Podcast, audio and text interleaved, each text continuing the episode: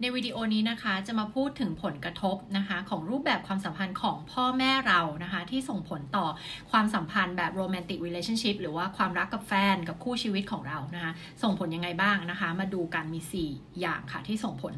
อันที่ 1 เลยนะคะก็คือ love blueprint นะคะอาจจะได้ยินนะเคยพูดถึงในพอดแคสต์นะคะโคชดาพอดแคสต์หรือว่าใน EP อื่นๆ ของวิดีโอตามช่องต่างๆนะคะซึ่ง love blueprint คืออะไร love blueprint ก็คือลักษณะของความรักความสัมพันธ์คะที่พ่อแม่ของเรามีนะคะรูปแบบความสัมพันธ์ ไม่ว่าจะเป็น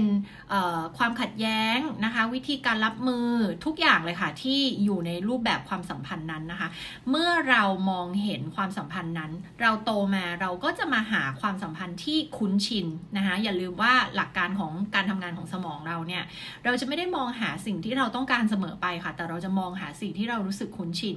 ดังนั้นนะคะ ถ้า love blueprint คุณเคยเห็นความสัมพันธ์ของพ่อแม่เป็นแบบไหนอะคะคุณก็จะอัตโนมัติเลยรู้สึกดึงดูดกับคนที่คล้ายๆกับพ่อแม่ของคุณรวมๆกันเนี่ยนะคะ หรือว่าอาจจะคล้ายกับพ่อแม่ที่เป็น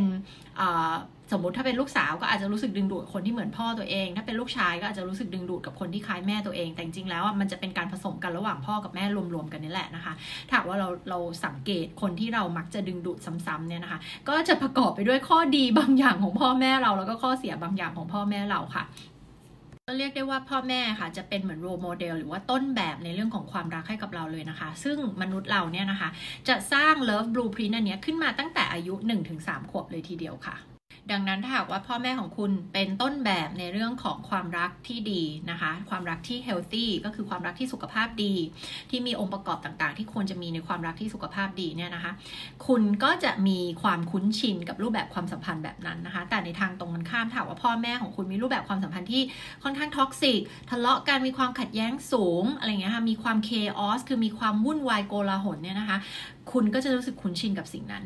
นะคะพอโตมาคุณก็จะรู้สึกคุ้นชินกับความรู้สึกแบบนั้น คุณก็จะไปหาไปดึงดูด รู้สึกเกิด attraction กับคนที่สร้างรูปแบบของความสัมพันธ์ ที่คล้ายกับความรู้สึกที่คุณเคยรับรู้ในความสัมพันธ์ของพ่อแม่ค่ะ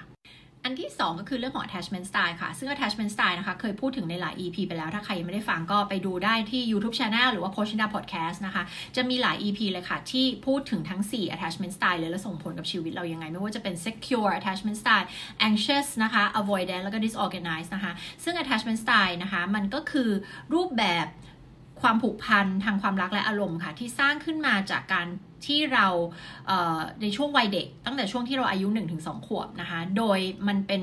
สิ่งที่สร้างขึ้นมาจากการที่เรามีความสัมพันธ์กับพ่อแม่ของเราและ caregiver หลักของเรา ซึ่งส่วนใหญ่ก็ส่วนใหญ่น่าจะเป็นแม่นะคะ ที่เราสร้าง การผูกพันอันนี้ขึ้นมานะคะซึ่งถ้าหากว่าเราสร้างมาอย่างถูกวิธีคือแม่เราตอบสนองนะคะหรือพ่อเราตอบสนองต่อความต้องการของเราในช่วง 1-2 ขวบเนี่ยนะคะอย่างเสมอต้นเสมอปลาย เราก็จะ form attachment style ที่เรียกว่า secure attachment style ก็คือสไตล์ที่มั่นคงนะคะนั่นแปลว่าเรารู้อะเรารู้อยู่ลึกๆในใจว่าเออเดี๋ยวแม่แม่เดินไปอีกห้องหนึ่งเดี๋ยวแม่ก็กลับมา แม่ไม่ทิ้งเราไปไหนหรอกอันเนี้ยมันสร้างฟาวเดชันให้เราเป็นคนที่รู้สึกมั่นคงปลอดภัยนะคะแต่ในขณะเดียวกันสไตล์อื่นๆ อีก 3 สไตล์เนี่ยเป็นสไตล์ที่ insecure นะคะก็คือไม่มีไม่ไม่มั่นคงทางจิตใจนะคะซึ่งไปดูรายละเอียดกันในใน EP ที่เราพูดถึงเรื่อง attachment style นะคะทีเนี้ยเวลาที่เรามี attachment style แบบไหนนะไม่ว่าบางครั้งน่าจะ refer ถึงเวลาที่พูดถึงในบทบาทของแฟนก็จะพูดถึงคนวิ่งตามและคนวิ่งหนี คนวิ่งตามความรักก็คือ anxious attachment style คนวิ่งหนีก็คือ avoidant attachment style แล้วถ้าทั้งวิ่งหนีและและหนีด้วย วิ่งตามและหนีด้วย ก็คือเป็น push and pull อะฉันอยากได้ความรักนะ แต่ฉันก็กลัวมัน ฉันก็ผลักมันออกไปอีกอะไรเงี้ย อันนี้ก็จะเป็น disorganized นะคะ ก็คือทั้งวิ่งตามแล้วก็วิ่งหนีด้วยนะคะ คือสิ่งเหล่านี้พอมันฟอร์มขึ้นมาตอนช่วงหนึ่งถึงสองขวบอะค่ะ มันก็จะส่งผลกระทบ ต่อรูปแบบความรักที่เรามีนะคะ ก็เคยอธิบายไปในหลายคลิปแล้วว่าามีแต่ละสไตล์แล้วมันส่งผลยังไงบ้างนะคะ แน่นอนแหละ ทุกคนก็อยากจะมี secure attachment style เพราะว่ามันจะสามารถสร้างความสัมพันธ์ที่ healthy ให้กับเราได้ถูกไหมคะซึ่งไม่ว่าเราจะเป็นสไตล์ไหนอะคะเราสามารถที่จะเรียนรู้ที่จะเป็น secure attachment style ได้นะคะ ผ่านการ healing นะคะแล้วก็ผ่านการพัฒนาตัวเองนะคะก็เป็นงานที่เรียกได้ว่าแนะนำให้ทุกคนมีผู้ช่วยนะ ไม่ว่าจะเป็น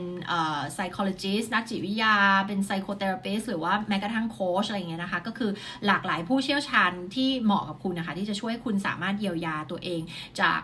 ความ insecure นั้น แล้วก็ทำให้ตัวเองอะค่ะมี secure attachment style ได้นะคะ อันนี้จะไม่ใช่เป็นไทยบุคลิกภาพที่มันติดตัวไปตลอดชีวิต แต่เป็นสิ่งที่สามารถเรียนรู้แล้วก็สามารถเปลี่ยนแปลงตัวเองได้นะคะ สิ่งที่ 3 นะคะที่พ่อแม่ส่งผลต่อความสัมพันธ์แบบโรแมนติกของตัวเราเองค่ะ ก็คือรูปแบบการสื่อสารนะคะ นั่นก็คือ communication style ค่ะนะคะลองสังเกตนะคะ อย่างลูกค้าที่มาโค้ชกับนิดาเนี่ยนะคะ ถ้าหากว่าเป็นคนที่กลัวความขัดแย้ง อืม โดยเราจะเห็นได้จากอะไรล่ะ ก็เวลามีปัญหาหรือมีความขัดแย้งในชีวิตเขาแล้วเขาไม่เผชิญหน้ากับมันนะคะ ก็คือเขาปล่อยให้มันอยู่อย่างนั้นปัญหาอยู่อย่างนั้นแล้วก็รอให้มันแก้ด้วยตัวเองอะไรเงี้ยนะคะ แล้วเราถามย้อนกลับไปว่าพ่อแม่เป็นคนแบบนี้หรือเปล่าเนี่ยหรือว่าพ่อแม่เป็นคนยังไงช่วยเล่าให้ฟังหน่อยนะคะ เราก็มักจะเห็น connection อันนี้ค่ะว่า อืมการกลัวความขัดแย้ง การหนีความขัดแย้งการไม่เผชิญหน้ากับปัญหาการทำเหมือนปัญหานี้มันไม่มีจริง แล้วรอให้มันหายไปเองอะไรแบบนี้นะคะ จะเห็นมาตั้งแต่พ่อแม่ของเขาแล้วนะคะ เพราะฉะนั้นเนี่ยเวลาโค้ชก็จะค่อนข้างมีเรื่องที่เราต้องกลับไปคุยเรื่องของพ่อแม่หรือว่า family of origin ก็คือครอบครัวต้นกำเนิดของเราเนี่ยค่อนข้าง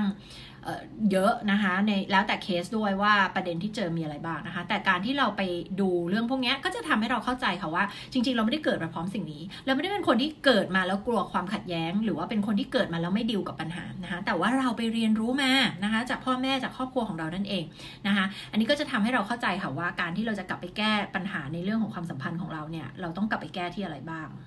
อันที่ 4 ก็คือเรื่องของความคาดหวังเกี่ยวกับเรื่องของความสัมพันธ์ค่ะ อันเนี้ยเราจะรับมาจากพ่อแม่เลยค่ะ เพราะว่าการที่เราเห็นพ่อและแม่ของเราอยู่ในความสัมพันธ์แบบไหน มันมันก็คือแปลว่าเขายอมรับหรือมีมาตรฐานเกี่ยวกับความสัมพันธ์แบบนั้นนะดังนั้นถ้าหากว่าเราเห็นพ่อแม่ของเราเนี่ย มีความสัมพันธ์ที่วุ่นวาย ทะเลาะกันตลอดเวลานะคะอยู่ในเคออสอยู่ในความโกลาหล อยู่ในความวุ่นวาย มีปัญหามีคอน FLICT กันตลอดเวลา นั่นอะเราก็รับรู้แล้วว่าพ่อแม่เรามีมาตรฐานแบบนั้นนะคะเขายอมรับรูปแบบความสัมพันธ์แบบนั้นนะคะ แล้วเขาก็อยู่กับมันอยู่กับความสัมพันธ์แบบนั้น อยู่กับความขัดแย้งอยู่กับปัญหาต่างๆ นั่นแหละก็เป็นการเซตมาตรฐานให้กับตัวเราเองว่าเราจะยอมรับมาตรฐานในเรื่องของความสัมพันธ์แบบไหนเช่นกันนะคะ เมื่อเราโตไปอะค่ะ นอกจากเราจะไปหาสิ่งที่คุ้นชินแล้วเนี่ยเราก็จะเห็นสิ่งที่มันเป็นมาตรฐานของพ่อแม่นะคะ แล้วเราก็ก๊อปปี้มาตรฐานนั้นมา apply ใช้กับตัวเราเองเช่นกันนะคะ ในขณะเดียวกันถ้าว่าพ่อแม่เราแบบ มีมาตรฐานในเรื่องของการต้องมีความสัมพันธ์ที่ healthy นะคะ ก็คือมีอะไรเป็นนักสื่อสารที่ดี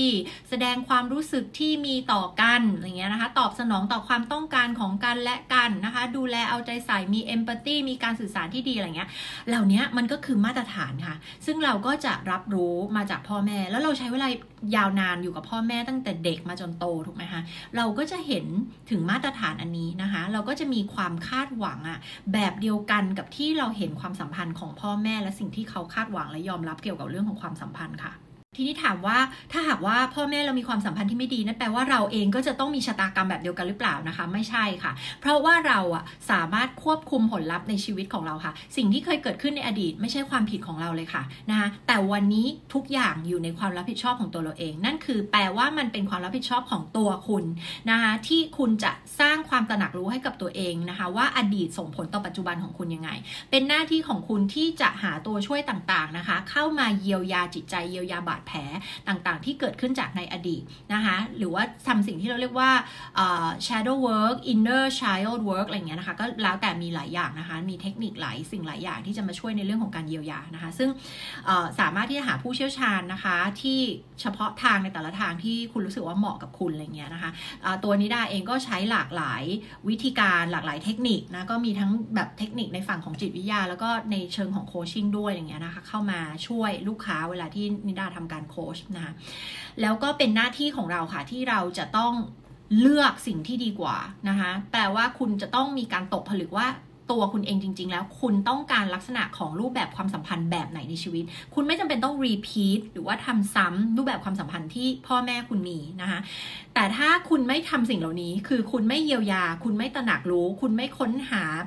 ผู้เชี่ยวชาญที่จะมาช่วยคุณนะคะ คุณไม่ทำอะไรเลยเนี่ยคุณก็จะต้อง repeat ชะตากรรมเดียวกันนะแล้วคุณก็จะคิดว่ามันคือชะตากรรมแต่จริงมันไม่ใช่ชะตากรรมนะมันคือสิ่งที่เหมือนกับ programming เข้าไปในจิตใต้สำนึกของคุณนะมันเป็นเหมือนระบบ iOS ที่แบบมันหมดอายุแล้วล่ะ จริง ๆ แล้วคุณจะต้องไปอัพ iOS ละ แต่ว่าคุณไม่ได้ทำนะคะ แล้วคุณก็แล้วสิ่งที่มันอยู่ในจิตใต้สำนึกเนี่ย มันก็จะเอฟเฟกเรา โดยที่เราไม่รู้ตัวว่ามันเกิดมาจากอะไรค่ะ